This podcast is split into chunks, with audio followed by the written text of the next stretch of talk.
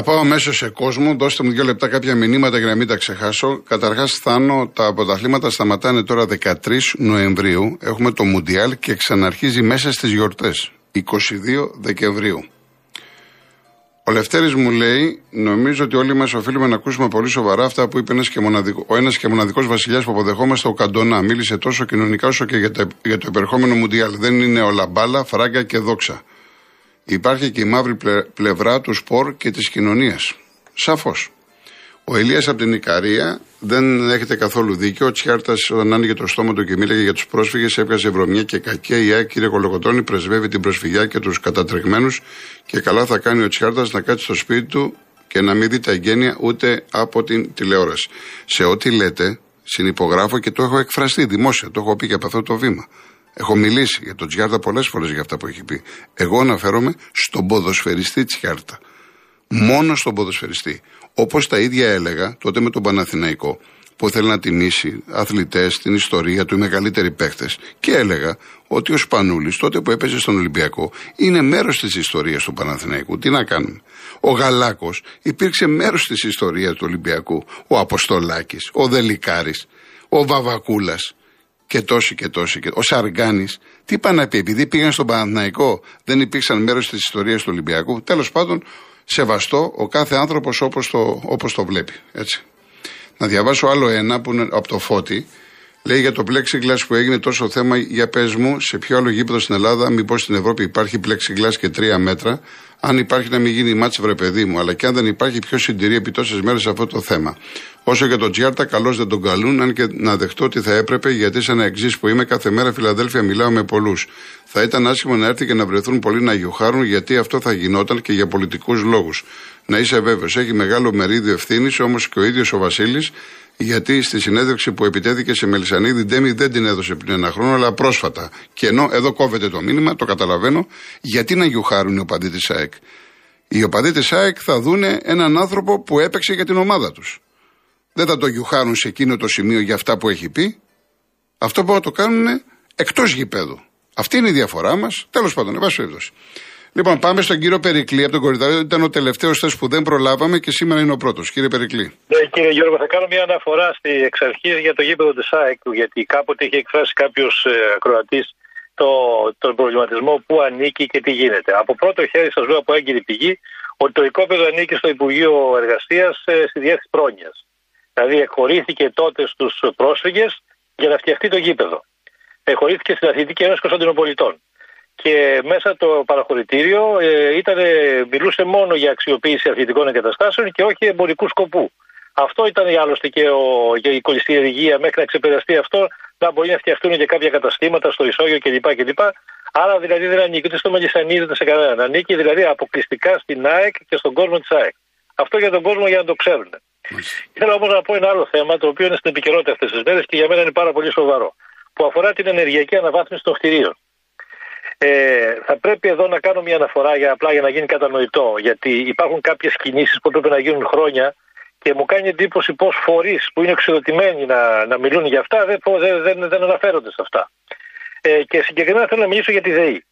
Η ΔΕΗ δεν ισχύει στη χώρα αυτή τη στιγμή με τις ε, ανανεώσιμες πηγές, ε, φωτοβολταϊκά και ανεμογεννήτες κλπ. Έχει φτάσει γύρω στα 21 ε, γιγαβάτ εγκατεστημένοι. Αυτοί που αξιοποιούμε όμως είναι γύρω στα 12, 15, 17 με 15 γιγαβάτ. Ε, αυτή είναι η ισχύ. Αυτό όμως που δεν αναφέρεται πουθενά είναι το ότι το 2002 με 2003, επειδή συμμετείχα εγώ σε αυτή τη διαδικασία, είχε, είχε, είχε, είχε ξεκινήσει να εκπονείται ένα πρόγραμμα ε, ε, ώστε να αντιμετωπιστούν όλα τα προβλήματα της ΔΕΗ, δηλαδή της μεταφοράς και διανομής της ενέργειας. Η, η χωροταξική κατανομή των εργοστασίων στην Ελλάδα που είχε γίνει το 1953 από την αγγλική εταιρεία ήταν, ήταν, ήταν, έτσι, ήταν έτσι μελετημένη ούτως ώστε η Αθήνα, η Αττική να εξυπηρετεί μέχρι ένα 1,5 εκατομμύριο κόσμο. Άρα δηλαδή χωροταξικά τώρα η κατανομή έχει γίνει διαφορετική. Ποιο είναι το αποτέλεσμα όμως; Από δουλειές που κάναμε τότε και από έρευνες, διαπιστώσαμε ότι υπάρχει μια, ένα μεγάλο ποσοστό ισχύως το οποίο είναι άεργο ισχύ. Δηλαδή το παράγουμε αλλά χάνεται στην πορεία. Αυτό είναι τεράστιο το ποσοστό. Είναι γύρω στο 30 με 35%. Η εμπειρία η δικιά μου τι μου λέει. Και αυτό, αυτό θέλω να βγει η ΔΕΗ να το πει. Να το πει η διοίκηση όμως, όχι τεχνική, να το πούνε οι διοικήσεις. Τι μου λέει η εμπειρία μας; Εγώ είχα εξετάσει τότε πολλά μεγάλα δημόσια κτίρια. Μεταξύ αυτών ήταν και μεγάλα νοσοκομεία. Ένα μεγάλο νοσοκομείο, δεν θα να πω το όνομα. Ε, επειδή το κόστος, ε, όταν, όταν θέλαμε να κάνουμε μια πρόσθετη εγκατάσταση, ένα πρόσθετο κτίριο, μια νέα πτέρυγα κλπ. Η εύκολη λύση ήταν να βάζουμε ένα νέο υποσταθμό. Α πούμε, ξέρω κτίριο στην Αττική που θα μπορούσε να εξυπηρετεί με δύο υποσταθμούς, ενώ έχει τρεις υποσταθμούς. Με έναν υποσταθμό έχει δύο υποσταθμούς. Και αυτό γίνεται σε όλα σχεδόν τα μεγάλα δημόσια κτίρια. Είναι και δεν γίνεται Μάλιστα. μόνο στα δημόσια κτίρια όπως τα νοσοκομεία, τα σχολεία, τα γήπεδα, τα όλα αυτά. Δηλαδή είναι περίπου γύρω στα 4 με 5 χιλιάδες δημόσια κτίρια τα οποία έχουν τρομερά πολύ ισχύ άεργο ισχύ. Κατάλαβα, καταλάβαμε, καταλάβαμε, σαφέστατα. Ε, και χάνεται, χάνεται ισχύ στον δρόμο. Σήμερα μπήκα μέσα στο διαδίκτυο, μάλιστα αυτές τις μέρες που τρέχει το πρόγραμμα, και βλέπω ένα πρόγραμμα το οποίο το έχει ανακοινώσει ο Σκρέκας, είναι ένα, ένα δισεκατομμύριο περίπου. Για να αντιμετωπιστεί η ενεργειακή αναβάθμιση των κτηρίων. Δηλαδή, να αλλάξουμε λάμπες, να διορθώσουμε τα συνημήτωνα και να μπορέσουμε να κάνουμε και συστήματα BMS, ελέγχου κλπ. και των εγκαταστάσεων. Αυτό εγώ που θα ήθελα να προτείνω στην κυβέρνηση και στους και στους ειδικούς. Είναι ένα μεγάλο ποσοστό από αυτό, δηλαδή το περίπου τα 300, 400, 500 εκατομμύρια, να αφιερωθεί, να βελτιωθεί το δίκτυο της ΔΕΗ. Μάλιστα. Εκεί χάνονται πάρα πολύ ίσχυ. Και αυτό δυστυχώς το πληρώνουμε όλοι. Εντάξει κύριε Περικλή μου, σας ευχαριστούμε πάρα πολύ για την παρέμβασή σας. Να είστε καλά, να είστε καλά. Πάμε στη Λιβαδιά στην κυρία Κωνσταντίνα. Κύριε Γιώργο. Γεια σας κυρία μου. Γεια σας. Είμαι η κυρία που την άλλη φορά σοκαρίστηκα, να σας γυρέψω συγγνώμη, σαν μια μαθητριούλα 17χρονη που πάει στο πρώτο της ραντεβού. Συγγνώμη. Γιατί να ζητάτε συγγνώμη, για όνομα Λοιπόν, για άλλο σας πήρα. Ναι. Ο εγγονός μου έπαιζε, είχα βγει και την άλλη φορά, αλλά με είχατε κόψει, δεν θυμάμαι για ποιο λόγο. Ο εγγονός μου ε, είχε γραφτεί σε μια ομάδα, έκανε κάτι προπονήσεις. Μια μέρα πήγαν να παίξουν φιλικό, ένα φιλικό αγώνα, τον κλωτσίσανε στο γόνατο. Ε, ποδόσφαιρο λέμε. Μάλλον, ναι, ποδο, χαμηλώνεται το ραδιόφωνο λίγο κύριε Κωνσταντίνα. Το έχω, εγώ δεν έχω ραδιόφωνο. Α, γιατί μικροφωνίζει. Όχι, όχι, ναι. δεν το έχω ραδιόφωνο. Για ποδόσφαιρο μιλάμε. Το έσβησα, συγγνώμη για το ραδιόφωνο. Κάνει μέσα η μουσική, ακούγεται τα τραγούδια περισσότερο από τα λόγια που ναι. μιλάτε. Ναι. Γενικό το δεν ξέρω γιατί. Λοιπόν, και πήγανε να παίξουν ένα φιλικό αγώνα τον κλώτσισε ένας στο γόνατο, πρίστηκε το γόνατό του. Εν πάση περιπτώσει δεν μπορούσε το παιδί, ναι. πήγε στο γιατρό. Λοιπόν, του έδωσε να κάνει μαγνητική, έκανε. Έχει μηνίσκο και χιαστό. Χιαστό το λέτε; Ναι, ναι. Μπράβο. Και πρέπει τώρα να χειρουργηθεί. Ναι. Αλλά από εδώ και στο εξής τι γίνεται τώρα; Αυτά τα χειρουργία νομίζω είναι βαριά. Ψάχνουν για κάποιους γιατρούς, τους σύστησε και ο γιατρός ο ίδιος που που, έκανε, που τους είπε για τη μαγνητική. Ναι. Αλλά τώρα το, το πρόβλημα είναι λιγάκι σοβαρό δηλαδή. Ναι. Τώρα δεν ξέρω. Ναι. Απλώ απευθύνουμε σε εσάς που έχετε υπόψη σας από τα ποδόσφαιρα και ε, Ναι, εντάξει, αυτά είναι πάρα πολλές περιπτώσεις. Έχουμε πολλά παιδιά. Ε, το θέμα είναι ότι το παιδί αυτό έχει κάλυψη από την ομάδα; Όχι, από πουθενά. Από πουθενά. Τα έξοδα άρα είναι της οικογένειας της οικογένειας, ναι, Θα πρέπει να βρει ένα κατάλληλο γιατρό, να, τον, να του κάνει την επέβαση και μετά θα χρειαστεί ένα διάστημα από 6 έως 8 μήνες ναι. για να επανέλθει να παίζει ποδόσφαιρο. Όχι ότι δεν θα περπατάει και δεν θα κάνει, ναι. όλα μια χαρά ναι. θα είναι. Απλά είναι μια, είναι μια, είναι μια ταλαιπωρία.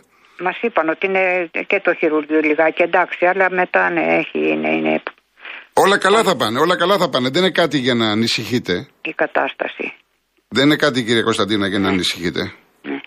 Ε, Επίσης θέλω να, να σας πω ότι ε, το Real δεν ξέρω, ε, σταθμός πέφτει άλλος μέσα. Προφανώς, ναι, προφανώς. Θα υπάρχουν τίποτα παράσιτα και τέτοια εννοείται. Μιλάω όχι μόνο παράσιτα, τα τραγούδια. Τραγούδια, ναι. Είναι, ναι, ναι. πιο δυνατά από εσά που ακούω, από οποιονδήποτε ακού το Real. Μάλιστα. Μάλιστα. Και δεν μπορώ, γίνεται ένα κουμφούζιο μέσα. Ένα, Θα το μεταφέρω εγώ στους υπεύθυνους να δουν τι μπορούν να κάνουν. Ναι, γιατί εγώ δεν, από εδώ δεν ξέρω τι να κάνω. Δεν είμαι και... Εντάξει, κυρία μου, εντάξει.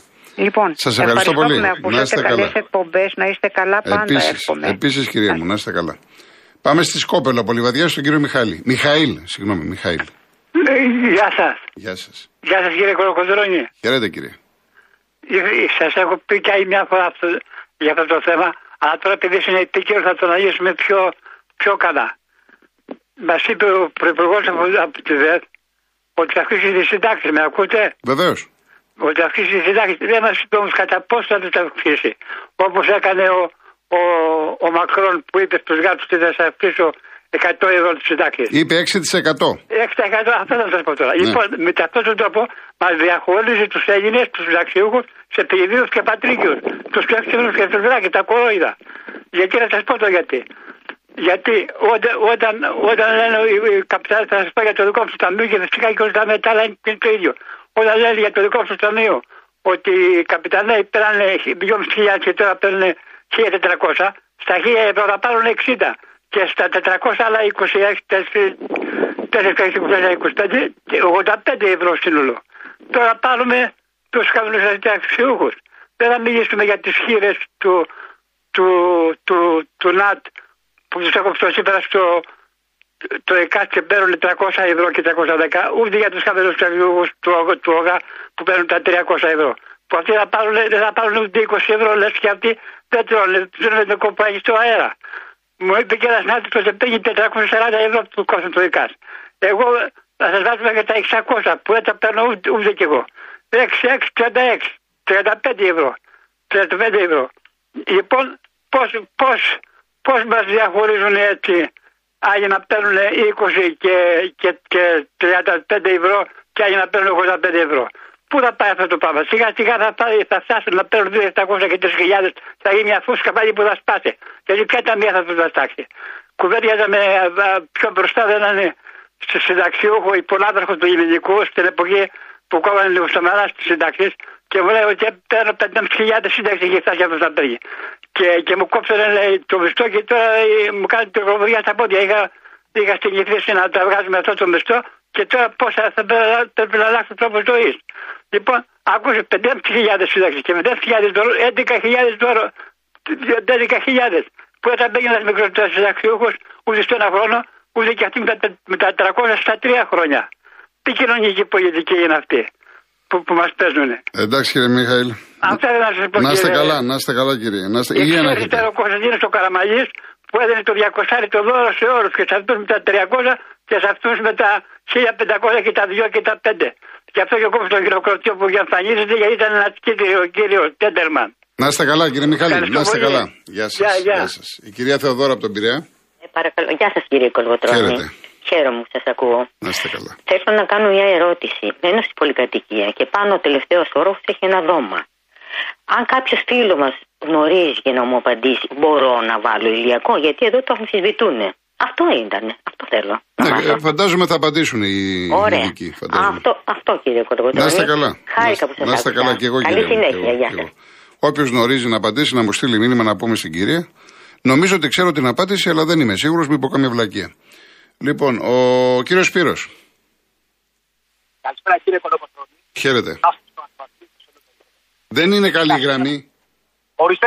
Δεν ακου... για, για μιλήστε πιο δυνατά λίγο. Μισό λεπτό να ανοίξω λίγο τη, την ένταση του κινητού. Μισό λεπτό. Την ένταση του κινητού. Πόσο έχουμε, τώρα, πόσο έχουμε; Τώρα πώς είναι; Τώρα, τώρα καλύτερα, είναι; καλύτερα είναι. Ωραία. Πάμε. Θέλω να ξεκινήσω τη σημερινή μας συνομιλία, τη σύντομη, ναι. αλλά πολύ ουσιαστική. Ναι. Με κάτι που και εσάς ενδιαφέρει, από ό,τι ακούω, και πολύ κόσμο. Μία εκτίμηση για το αποτέλεσμα των εκλογών στην Ιταλία. Έτσι. Ακούω real, ακούω και διάφορους καθηγητές, ε, επώνυμους και πολιτικούς αναλυτές που κάνουν μια ανάλυση των αιτιών. Γιατί πήρε τόσο ποσοστό ανέλπιστα η ακροδεξιά. Ή για άλλους όχι τόσο ανέλπιστα. Έτσι. Στις αναλύσεις τους αυτές, με τις οποίες συμφωνώ επιγραμματικά με ό,τι καταγράφουν ως αιτίες, παραλείπουν και κάτι και θα μπορεί αυτό να μας το επιβεβαιώσει ένας ε, ανταποκριτής από την Ιταλία, αν ρωτήσει τον απλό κόσμο, τον Ιταλό. Έχω πάει Ιταλία, φανταζόμαι κι εσείς, ε, γνωρίζω κόσμο κλπ.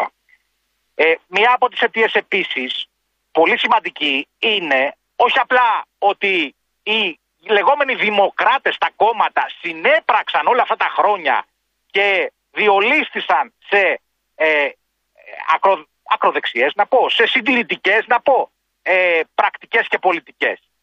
Αλλά ένιωσε στο πετσί του ο Ιταλός, ειδικά το τελευταίο διάστημα, ότι δεν μπορεί να πάει στη δουλειά του, δεν μπορεί να κυκλοφορήσει. Τους τρελάνανε στα πρόστιμα.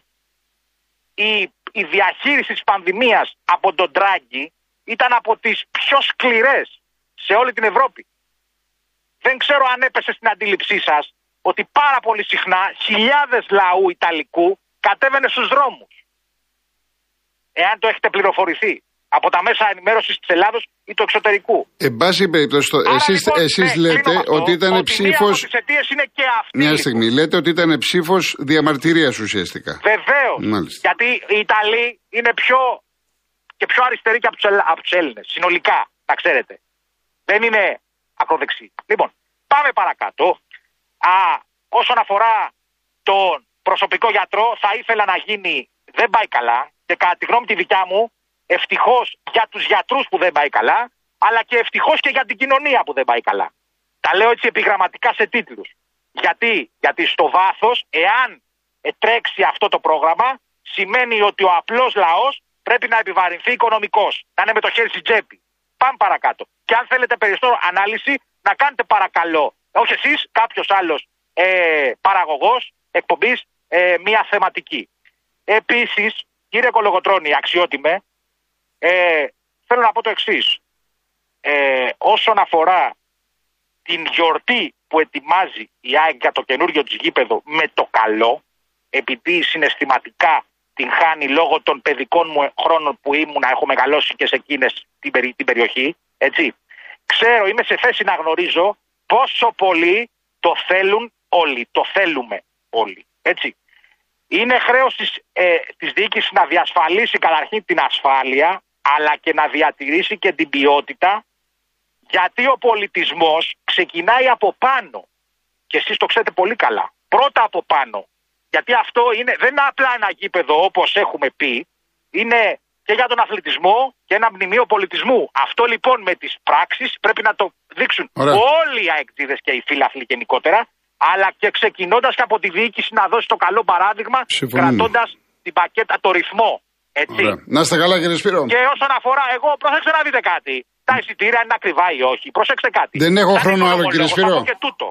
Αφού θέλεις και με 1000 ευρώ και το γεμίζεις, βάλει το 1000 ευρώ. Άλλο αν δεν πάω εγώ. Εγώ θα περιμένω να πάνε, ξέρω εγώ, 210 ευρώ το Καλώς, διάρκεια για καλώς. να πάρω. Δεν πειράζει. Να είστε Δεν πειράζει. καλά, να είστε καλά. Αλλά το θέμα είναι πρώτα απ' όλα η ποιότητα και η ασφάλεια. Καλή επιτυχία, Γεια καλή σας. εκπομπή. Να είστε Γεια καλά. σας. Μου λέει η Άννα, απορούν όλοι στην Ευρώπη για την εκλογή της ακροδεξιάς στην Ιταλία. Τι παράξενο αλήθεια. Κάθονται στις Βρυξέλλες και παίρνουν αποφάσεις που δεν μπορούν να εφαρμοστούν για το περιβάλλον, την ενέργεια, την οικονομία. Οι κυβερνήσεις είναι μαριονέτε και στη δική μας περίπτωση η ακροδεξιά απλά έχει μπει ήδη στην κυβέρνηση. Πήγα χθες, έβαλα βενζίνη και τα 19 ευρώ από τα 30 ήταν φόροι. Το σκάνδαλο Siemens και Novartis γάργαρα γαργάρα όλα αυξάνονται και μετά σου λένε γιατί ο κόσμος απέχει ψηφίζει ακραία κόμματα. Παρότι διαφωνώ κάθετα με την αποχή, ειλικρινά δεν έχω ιδέα τι να ψηφίσω όταν έρθει η ώρα. Δοκίμασαν όλοι και α- απέτυχαν. Τι να πω, αλίμονο στα παιδιά μας. Επειδή είπε και ο κύριος για το θέμα της ακροδεξιάς. Και μου λέει ο Μιχάλης από Νέα Μάκρη Ολυμπιακός, μην ξεχνάτε ότι οι δηλώσεις του Τσιάρ θα έχουν αναγνωρισιμότητα λόγω της θητείας του στην ΑΕΚ. Σωστά, δεν το κάλεσαν. Εντάξει, ο καθένας είπαμε έχει την άποψή του, σεβαστό αυτό που λέει και ο κύριος Μιχάλης. Λοιπόν, διαφημίσεις, ειδήσεις, επιστρέφουμε.